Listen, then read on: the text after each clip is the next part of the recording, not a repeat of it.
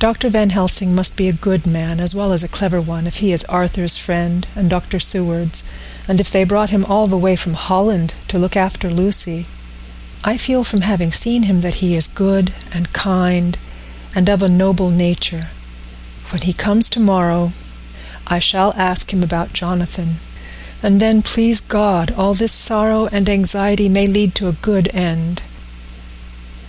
I used to think I would like to practice interviewing. Jonathan's friend on the Exeter News told him that memory is everything in such work, that you must be able to put down exactly almost every word spoken, even if you had to refine some of it afterwards. Here was a rare interview. I shall try to record it verbatim. It was 2:30 when the knock came. I took my courage and waited. In a few minutes Mary opened the door and announced, "Dr. Van Helsing."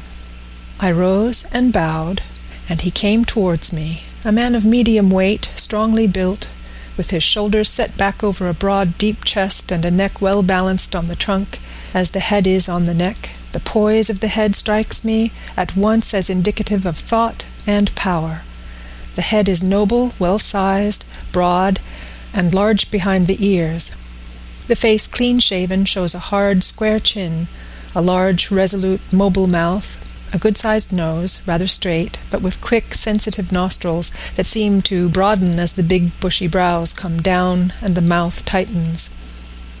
The forehead is broad and fine, rising at first almost straight and then sloping back over two bumps or ridges wide apart. Such a forehead that the reddish hair cannot possibly tumble over it, but falls naturally back and to the sides.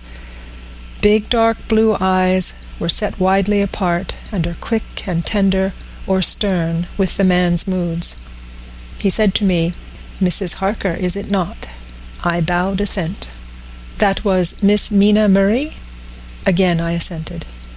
"It is Mina Murray that I came to see, that was friend of that poor dear child Lucy Westenra.